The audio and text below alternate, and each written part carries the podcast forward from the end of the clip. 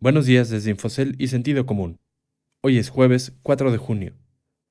Esto es Al Día. Las Afores saltan de nuevo a la palestra. Corte mantiene por ahora la visión de que funcionarios puedan ganar más que el presidente. Mercados de Estados Unidos siguen de fiesta, pero ¿durará? Los distribuidores de autos siguen padeciendo la pandemia. Hola, soy Gabriel Arrache y estas son las noticias que debes saber para estar al día.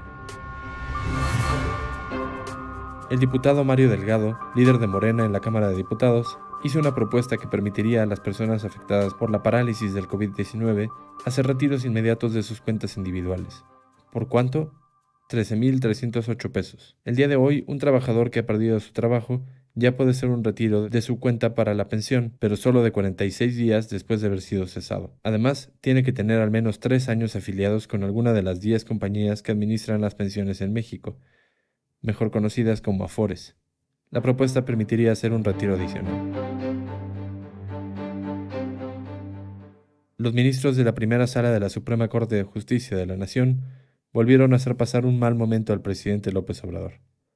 Ayer fallaron a favor de otorgar un amparo provisional a los altos directivos de Banco de México, el Instituto Federal de Telecomunicaciones, en el sentido de que pueden recibir un sueldo superior al del presidente. Desde su llegada al poder hace ya casi un año y medio, López Obrador envió una iniciativa para reglamentar el artículo constitucional que señalaría que ningún servidor público puede ganar más que el presidente de México. Claro que este es solo un revés. La disputa no ha terminado, ya que el fondo de la polémica no se ha resuelto aún. Continuará.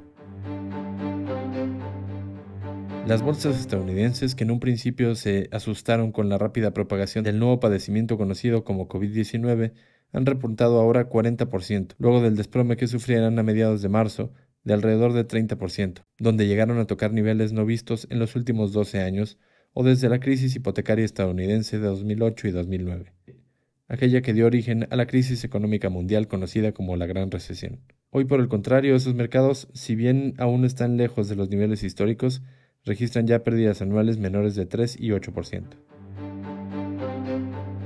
La caída de ventas de autos fue menos estrepitosa que en abril, pero mayo no trajo ningún descanso para las agencias distribuidoras de autos. El mes pasado, esos negocios solo lograron vender poco más de 42.000 unidades, comparado con las más de 102.000 hace un año, que también fue malo, pero nada comparado con 2020.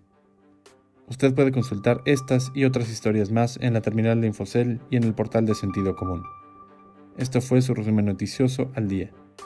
No deje de escucharnos mañana con las principales noticias de negocios. Que tengan un excelente día.